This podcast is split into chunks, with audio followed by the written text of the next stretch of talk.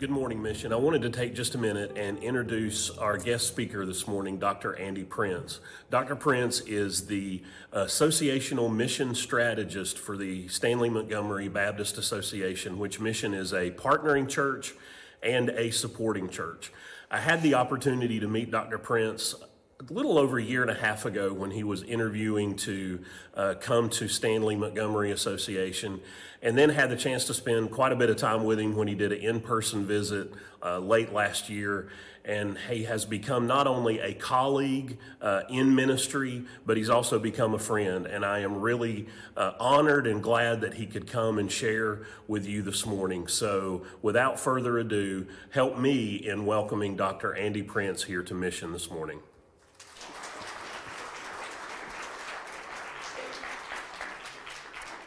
Well, good morning, Mission.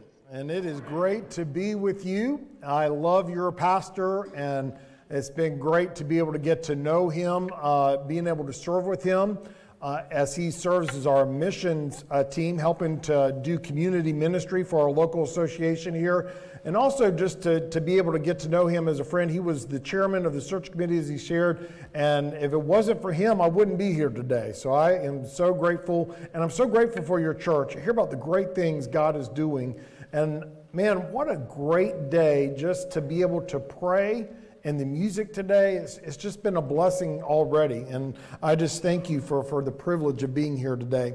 If you have your Bibles, I'd like for you to turn to 1 Corinthians 15. 1 Corinthians 15. And today we're going to look at the gospel for the Christian. The gospel for the Christian.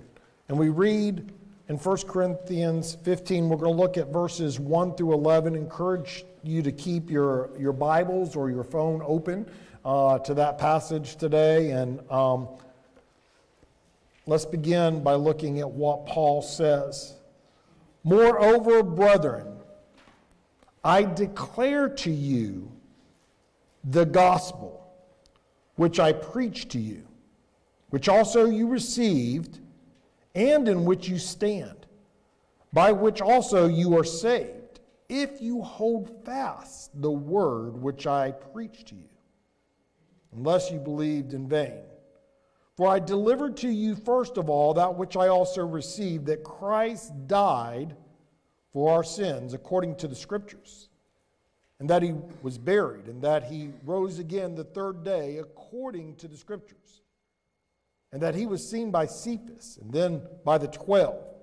And after that, he was seen by over 500 brethren at once, whom the greater part remain to the present some have fallen asleep. And after that, he was seen by James and then by all the apostles. The last of all, he is seen by me also, as by one born out of due time. For I am the least of the apostles, who am not worthy to be called an apostle, because I persecuted the church of God. But by the grace of God, I am what I am. And his grace toward me was not in vain.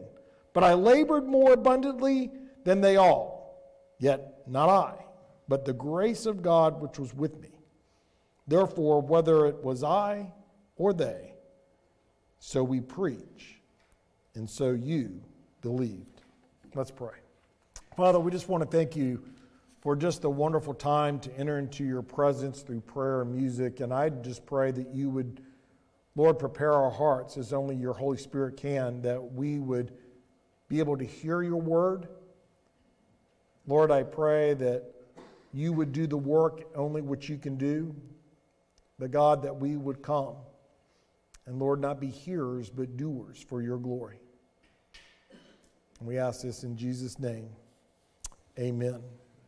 Our church uh, used to run a fireworks stand. I was a church planter in Bakersfield, California that was like a foreign country. Um, and it is great to be back on the right side of the coast, and it's good to be here. But that was the only way you could get fireworks in California was you had to go through a nonprofit stand. And so we used to sell fireworks, and we used to buy some of them. And we would get with our neighbors, and my mom gave me a love for fireworks, and my kids, I love watching them get excited about shooting off fireworks. But you know, once you light a firework and you see it do what it does, that's all it is good for. After that, it's just going to have to be thrown away.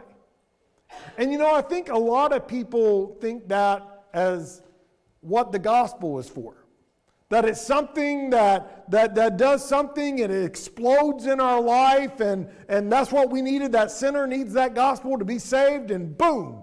And then we really don't need it anymore. And that was a concern that was happening in the churches, and I think it's something that Paul addresses here. And today, I want us to get rid of the idea that the gospel is just for the lost sinner, which it is but it's also for the Christian as well. Notice in the beginning here, we see that the gospel was preached. Notice in verse 1, he says, Moreover, brethren, I declare to you the gospel which I preach to you. As a Christian, we need to make sure that we understand that there is only one true gospel. The word gospel means good news. And it should be that we are excited and about the gospel, that it is good news to us. In fact, do you remember when the angel came to the shepherd? And this is what the angel said. It said, Do not be afraid, for behold, I bring you good tidings of great joy, which will be to all people. For there is born to you this day in the city of David a Savior who is Christ the Lord. That word, good tidings, is the word gospel. It is the word which we get evangelism, to share good news. And it is good news, and not just good news, it's the greatest news. It is the best news. But Paul gives a warning that there are also other gospels, false gospels that are out there. Look at what the Bible says in Galatians 1, verse 6. It says, I marvel that you are turning away so soon from him who called you in the grace of Christ to a different gospel, which is not another. But there are some who trouble you and want to pervert the gospel of Christ. But even if we or an angel from heaven preach any other gospel to you that we have preached to you, let him be accursed. And as we have said before, so now I say again if anyone preaches any other gospel to you than which you have received, let him be accursed. Paul comes and says there's some who are preaching something different than the true gospel. And we must be aware of that. And in today's church, in today American Christianity, there are many other gospels that are out there. And we need to be careful that we don't accept any of that. We don't have time to go through them, but I want you to be aware of some of them. One is that some believe that the gospel is just that I have some intellectual knowledge and able to repeat some intellectual facts that are in the Bible. I think there's going to be a lot of people who miss heaven by 12 inches because they have it in their head, but they don't ever move it to their heart. They, they, they can repeat the story, they can repeat the facts, they can re- repeat the statements, but they never came to the place where they gave Christ their sin and they never received him as their Savior and Lord. There are some who believe that the gospel was just temporary faith. There was a moment in their life where they prayed and they believed God for something. They, they, they prayed for that new car, they, they prayed for that new job, or they, they prayed for a, a healing and God answered. And therefore, since they had some type of an experience with God that they remember, they say, okay, well, that must mean I'm also saved for eternity. There, there's some who had some type of emotional response one time. They came to a revival service, came to a church service, had a warm feeling, and so they just feel like, okay, for the rest of life, I'm good. There's some who believe that the gospel is living a moral life. They, they, they, they, they, they believe in God. There's, there's a God out there, and, and I just do good. And, and when I look at my life, I see all those bad people out there. Look at all those bank robbers and gang members, all the people that beat their wives and do drugs. I don't do any of that. When God grades on the curve, man, I'm going to be in the top 10%. I'm good. Can I tell you, God doesn't judge on a curve? But there's some that believe that. There's some that believe that it's just about having faith in something. Have you ever heard that term now? A lot of people say, I'm a person of faith. But can I tell you that faith doesn't save you? It's what your faith in that saves you. You have to have your faith in the person and work of Jesus Christ in order to be saved. There's many who just have faith in something, faith in a God, a Jesus. And, and, and then we see that what Paul was addressing is there's a danger of people who mix faith and works together. That, that God does the part that I can't do. That basically, when He saves me, He gives me a second chance, and now I, I have to go and, and not mess it up. Let me tell you, we will mess it up. And yet, somehow, we come to the place many times where we are tempted to believe a different gospel. So, what is the true gospel? Well, thankfully, he tells us. Notice in, in verse 3, he begins, he says, First, for I delivered to you, first of all, that which I also received. And so we see the gospel came from God. It's not something Paul came up with. It was something that we see that, that God gave him. Notice what it says in Galatians chapter 1, verse 11. But I make known to you, brethren, the gospel which was preached to me is not according to man, for I neither received it from man nor I was taught it, but it came through the revelation of Jesus Christ.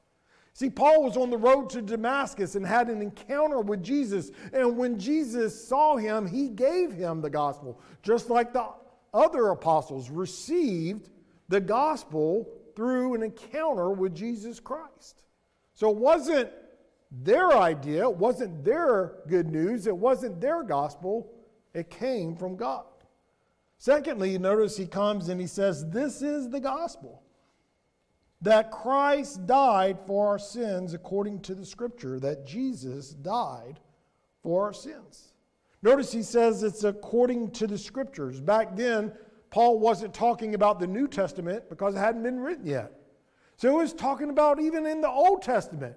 The Bible tells us that Jesus was going to come and die for the scriptures. Notice what it says in Isaiah 53, verse 5. But he was wounded for our transgressions, he was bruised for our iniquities. The chastisement for our peace was upon him, and by his stripes we are healed. We all, like sheep, have gone astray. We have turned everyone to his own way, and the Lord has laid on him the iniquity of us all. This was written 700 years before Jesus was even born. And it tells us that Jesus was coming to die for our sins. One of the questions we have to make sure we understand is who is Jesus? Who is this Christ? You see, there's many different Jesuses out there today. It's not that you believe in a Jesus, you've got to believe in the Jesus. And how do we know the right Jesus? It's because we have the scriptures to tell us. We understand that Jesus was fully God and fully man. He is the creator, the sustainer. He is the life giver. He is the one who establishes the purpose for our life. He determines what is right and wrong. He is the one who walked through this earth without sin so that he could be our substitute. Secondly, we need to know what is sin. Sin is disobedience to God. And how do we know what sin is? Because God gave us His what? His Word. And so it, it's, it's not majority vote. It, it's did God say it was a sin? And if God says it, guess what? We're wrong. And when we're wrong, it's our responsibility to say, God, I have sinned against you. I've rebelled against you and I deserve your punishment.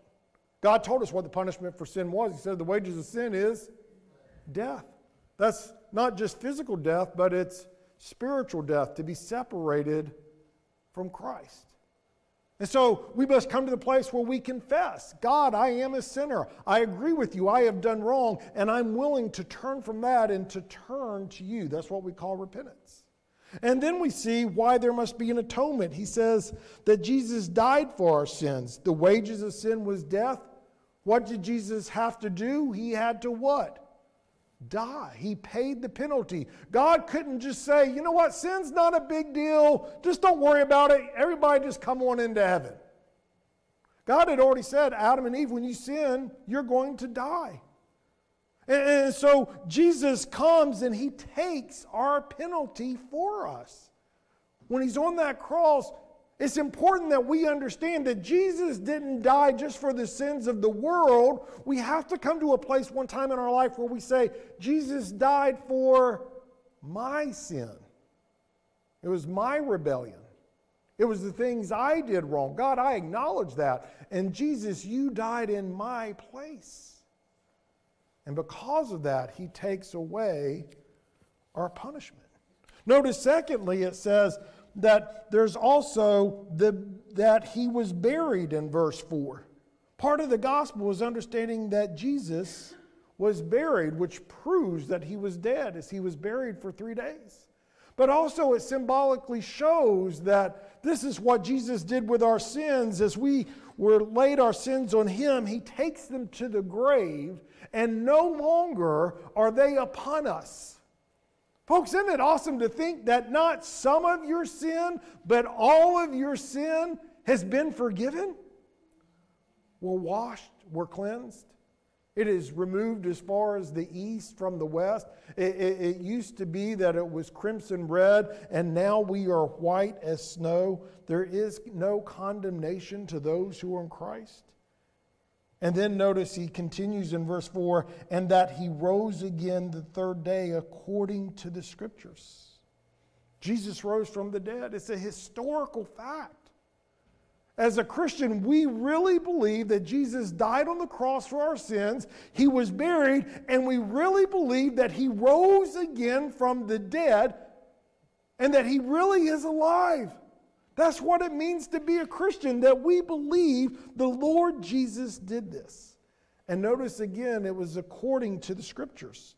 Notice what Psalm 16:10 says, "For you will not leave my soul in Sheol, nor will you allow your Holy One to see corruption." That was written a thousand years before Jesus even came and shown that he would raise from the dead. And because Jesus rose from the dead, to any who believe, not only are they guaranteed to be in heaven, eternal life, but the moment you believe, you enter into a relationship with Jesus that begins to change you, and you get to experience abundant life. You get to experience peace and joy, assurance and hope. And it's for anyone who's willing to trust in the Lord. As Romans 5:10 says, "For if we were enemies, we were reconciled to God through the death of his son, much more having been reconciled, we shall be saved by his life." And then finally, I want you to see a part of the gospel is in verses 5 through 8, where we see that he was witnessed alive. There were people who were changed, and they testify, I saw Jesus rose from the dead. One of them was Cephas, who is talking about Peter. Y'all remember when Peter was finding out that Jesus was going to the cross? What did he go and do? Do you know who Jesus is? What did he say three times? I don't know him. He denied him. Well, what changed to the place where now Peter is willing to go preach the gospel everywhere, go to prison, and then one day he will die upside down, crucified? What changed him to be willing to go from that guy who was a coward to where he has now got this boldness? I'll tell you, he saw the resurrected Christ. And, and, then it says the apostles saw him and they were willing to give their life. It says there were 500 at once. Can you imagine? That's more than the people that are in this room looked and they saw Jesus rose from the dead and they testified about it. James, his brother, saw him, and now Paul says, You know what? I have seen him. Jesus is alive. And that is the gospel. But the gospel doesn't have effect just because it's preached. We see the next thing is it has to be received. Notice back in verse 1 it says, Moreover, brethren, I declare to you the gospel which I preached to you, which also you received. And so there has to be a time and place in your life where you have personally made the decision to say, God, I understand that Jesus died on the cross, that he buried my sin, that he rose again, and Lord, I come to that place where I've placed my trust in you. For some of you, you may remember the exact moment, that exact day, the exact time. For others of you, it may have been a season of time where, where God was doing the work. It was a process. But, but all of you should be able to look back and say, there was a moment when I was in the darkness and I moved into the light. I was dead and now I was made alive.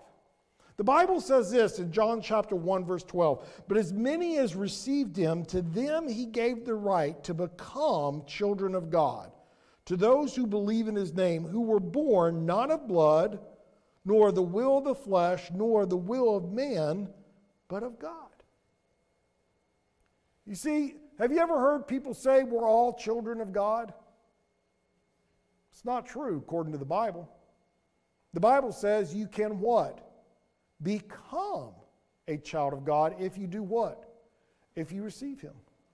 You see, you could have your parents, your grandparents, your great grandparents, your great great grandparents, and they all loved Jesus, they all went to church.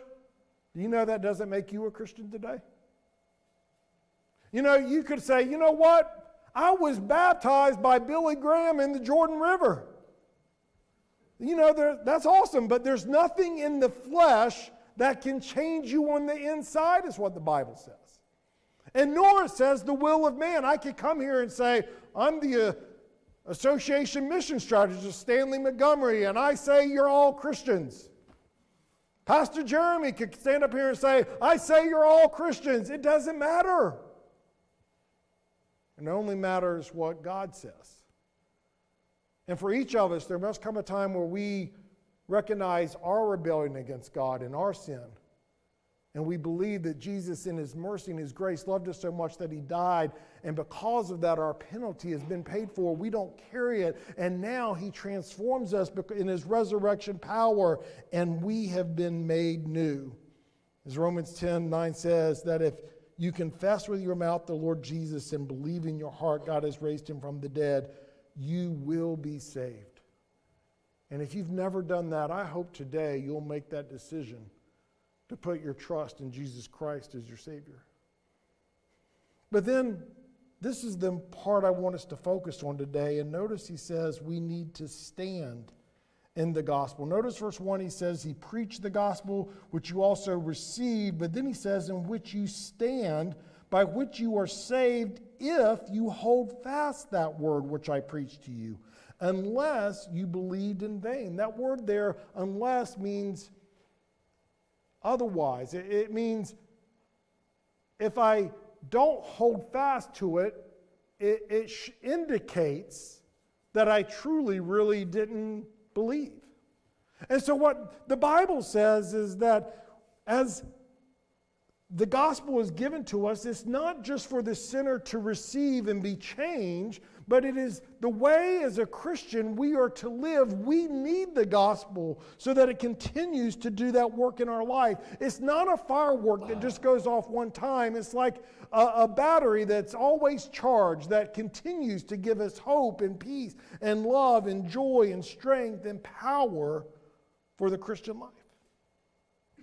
That word stand is in the perfect tense in the Greek. It, it means that there was an action in the past that is causing us to live differently today. It's sort of like when you get married. You remember what it was like when you walk down the aisle, you come and you face your spouse, you look in their eyes, and you tell your spouse, I love you. And you do. But is that the only time for the rest of your life you tell your spouse you love them? Hope not. You're supposed to be able to say on that day, I love you and I will keep on what? Loving you.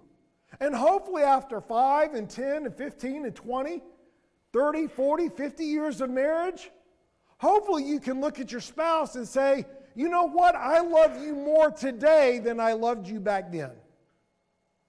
And can I tell you that's how it should also be with Jesus Christ? And yet, somehow, in Christianity, we make the greatest day the day that we got married. I hope your marriage isn't the greatest day, was just the day you got married.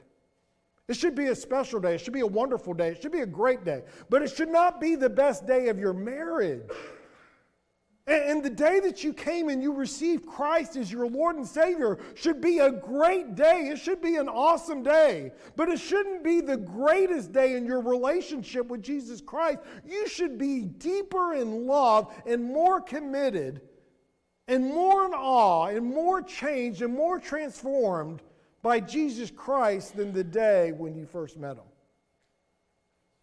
We need to stand in the gospel. Jesus says that He is the bread of life. He's that nourishment that we need every day. He is the light that is in the darkness. We constantly are facing a dark world. We continue to need light. He says, I'm the way, the truth, and the life. Those are things that we need each and every day. It's just not that the gospel is for the unbeliever to receive to be changed and saved. It is the fact that we need the gospel each and every day to live out our life. So, what does that look like practically? Well, I'd like for us to look at verses 9 through 11 as we close today and look at four things real quickly of what it means to stand in the gospel and what that looks like practically. Notice for Paul, he writes the first thing is it keeps us humble. Notice in verse 9, he says, For I am the least of the apostles, who am not worthy to be called an apostle because I persecuted the church of God. You know, we can often get prideful in whom we become.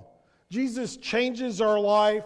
We begin to experience blessings and, and, we begin to take credit for what is taking place in our life. But notice what Paul says Paul says, I'm the least, I'm unworthy. Paul remembered who he was, and he wouldn't be who he was unless Jesus did it.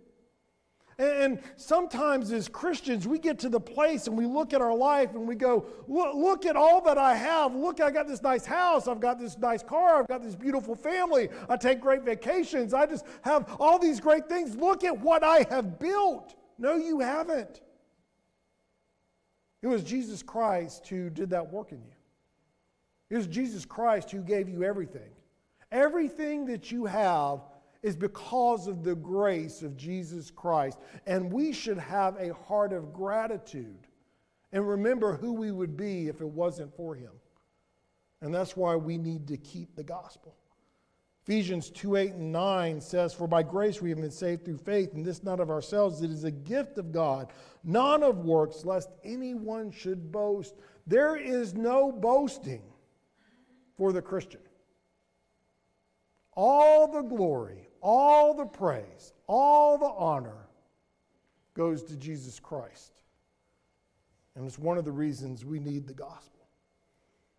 Think about Israel. Israel lived a cycle where God would bless them, and then as they got blessed, they would look at all the blessings and they would say, Look at what we have done. We're such a great people. We've done all this. And then they would begin to forget about God. Doesn't that sound like America?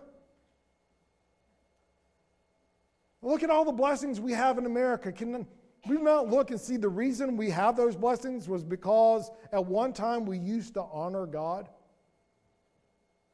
And we've gotten to the place where we've become prideful and we've forgotten about it. Christian, we need to be careful that that can happen in our life, and that's why we need to be rooted, rooted in the gospel. It's still for us. Secondly, notice it's transforming our hearts. Notice in verse 10 he says, But by the grace of God I am what I am, and his grace toward me was not in vain.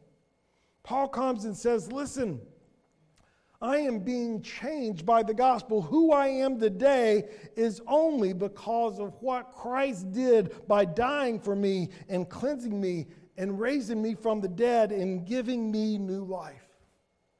And He is doing a work in me.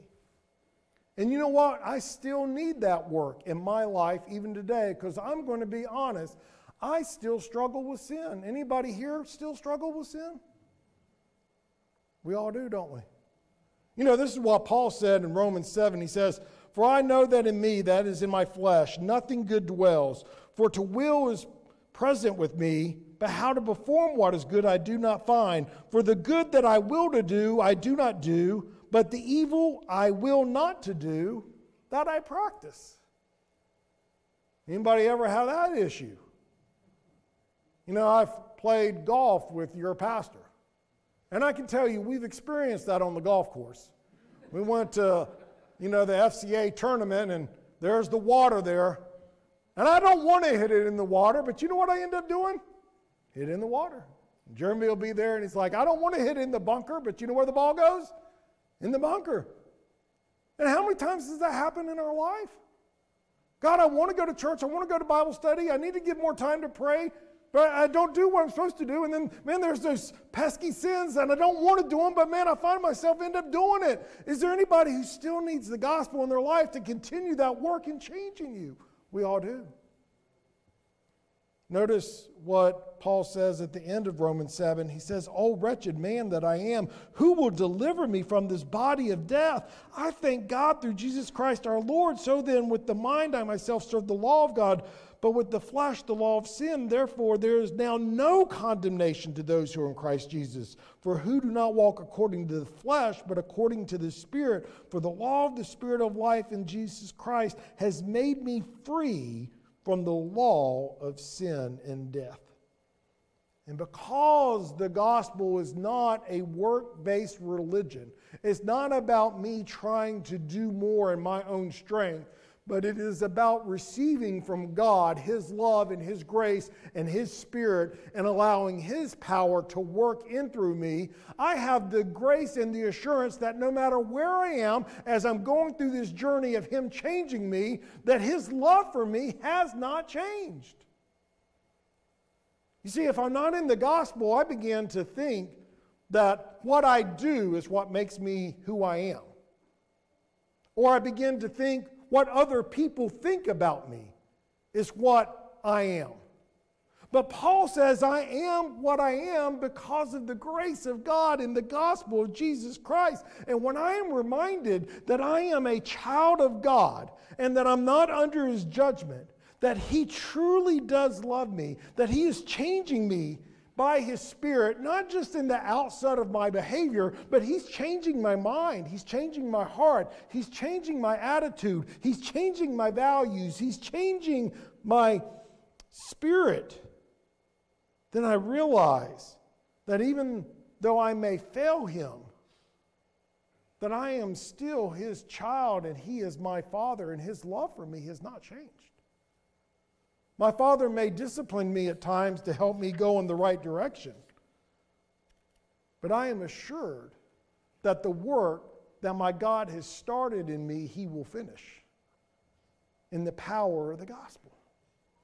We need the gospel, Christians, so that we will continue to be changed. We need the gospel to know that we are loved by our God no matter where we find ourselves in life. So we're loved, we have a thankful heart, and then notice we're empowered for ministry. Notice in the other part of verse 10, he says, But I labored more abundantly than they all, yet not I, but the grace of God which was with me. That word labor means to work hard, and Paul says, Listen, now I work hard, not to earn my way to heaven, but I work hard because I know I'm going to heaven. Man, that's a difference, isn't it? You know, there's a lot of cults out there that do a lot of work. They go and knock on doors and do a lot of things, but they're doing it so maybe they can do enough to earn their way into heaven. Man, Christians, we should be doing a lot more work because we know we're going to heaven. But then also, because He's changed us with His love, we also begin to recognize that we have a love that we can give to other people. Sadly, many times as Christians, we can start doing ministry in the flesh. Anybody ever done that? You do your ministry and you're not really praying. You're just going through the motions. It's just obligation. There's no joy, there's no impact. But when we come back to the gospel and, and we remember what Christ did and what he did for us and what he's doing for us, then we begin to see other people with different eyes. We begin to see the people of this world as people who were made in the image of God and that they have value, that Jesus went and died for them, and that we can go and have the privilege to serve them. What does that look like practically? Imagine you're going to work and you have that person that is that coworker that you just honestly can't stand. And you dread going to work. But because of the gospel, you can go to work and you can pray for that person. You can even serve that person. You can even invite that person to church because you know that the power of the gospel could change their life one day. The holidays are coming up, let's be honest. There's some of us that are dreading it because we don't want to see that family member. But because of the gospel, you know what? I can see that person differently. I can look and see that they were created in the image of God, and I can have patience. And I can even be able to love them during the holiday season. Some of you serve in children's ministry and you've got that crazy kid that just doesn't sit and is wild. But because of the gospel, I can look and say, Oh God, you can give me patience, you can help me. And one day that kid may be the next great missionary that leads many. You see, the gospel changes the way that I see it, empowers me to do ministry because the love of God is changing me now I'm able to love other people. I'm willing to labor for the kingdom. And then finally, notice in verse 11, there's the hope for life. Notice he says, Therefore, whether it was you or whether it was I or they, so we preach, and so you believed. Paul says, The gospel changed me. The good news changed me. And so, because of that, I can't help but go share the good news with other people. And you know, that is so true. That part of the joy of good news is being able to share it with other people. Have you ever gone out to a, a good restaurant and, and you have a great meal and you've experienced it and you're just like, man, I've got to go tell somebody about this great experience I just had. Because it's not just enough to enjoy it, but you also want others to be able to enjoy it so you can share it with them. Your sports team just won a big game. I mean, you want to be able to go share that experience with somebody else because that's part of the joy is being able to share it with other people. You just find out you're expecting and you're going to have your first child. You don't want to just keep that to yourself. You want to be able to go and tell other people because it's the joy of being able to share it with other people. Oh my goodness. All my sin has been washed away, and I am being made new. And I have the guarantee one day that I will be with God in heaven walking on streets of gold. I will never get sick again. I will never die. I will never be in pain. I will never cry. That is good news, amen. And if that is good news, then the joy is being able to share it with others. This world is looking for peace and love and hope and joy. And we have that good news for them.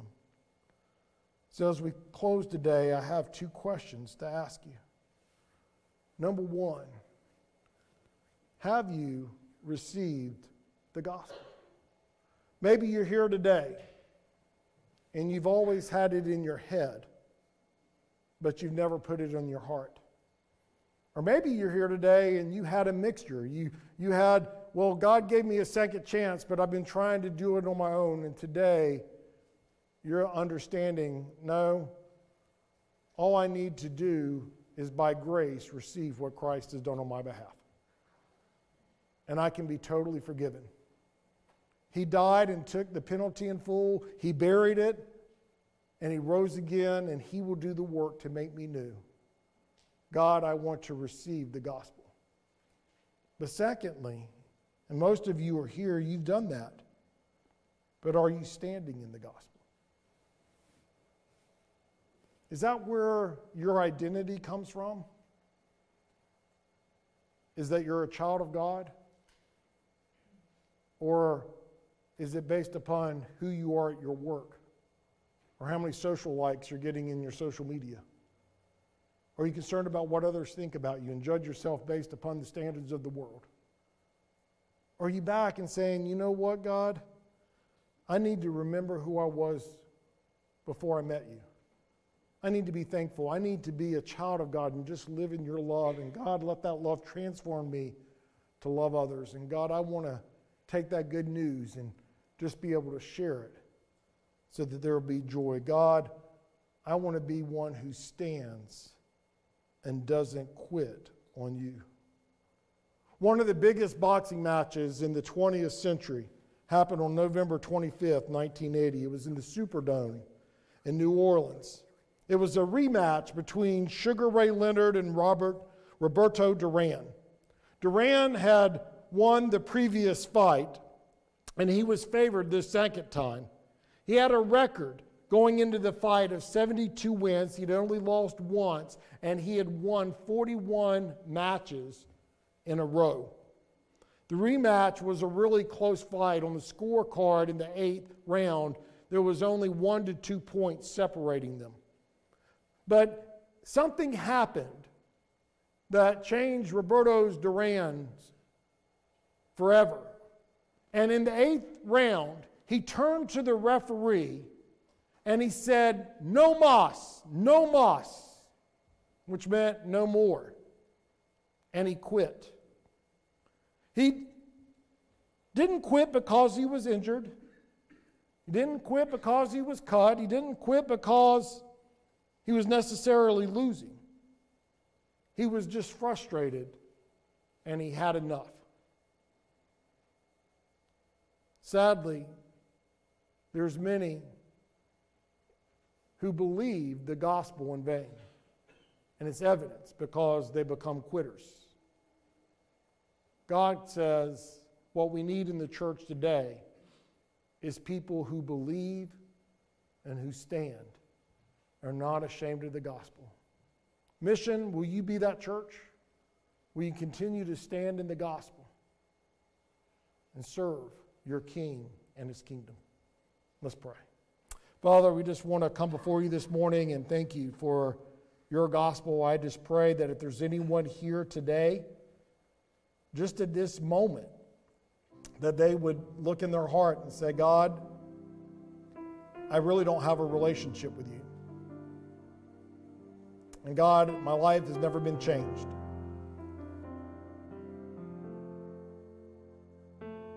Died on the cross for my sins. You were buried and you rose again. And God, I believe that. I believe you can change me. God, I give you my sin. Not just the sins of the world, but God, I give you my sin, my rebellion, and I'm sorry. God, I'm ready to, to follow you. I'm ready to get married. God, I'll love you today, and I'm committed to love you forever and ever. Lord, I pray for the person who's never done that, that today they may. Lord, that they would enter into your kingdom. And Father, I pray for the many who have made that decision, but Lord, we get to the place so many times that we forget to just remain in the gospel. And Lord, I pray for that Christian who is weary, that today they would be refreshed in knowing that you love them, that the gospel is still working in their life to change them. Father, that they would receive your love and allow it to continue to transform them, that their identity would be in you, and that the result would be that they would labor for your kingdom, that many would come and believe through their preaching of sharing the good news. And may it all be for your glory. It's in Jesus' name we pray.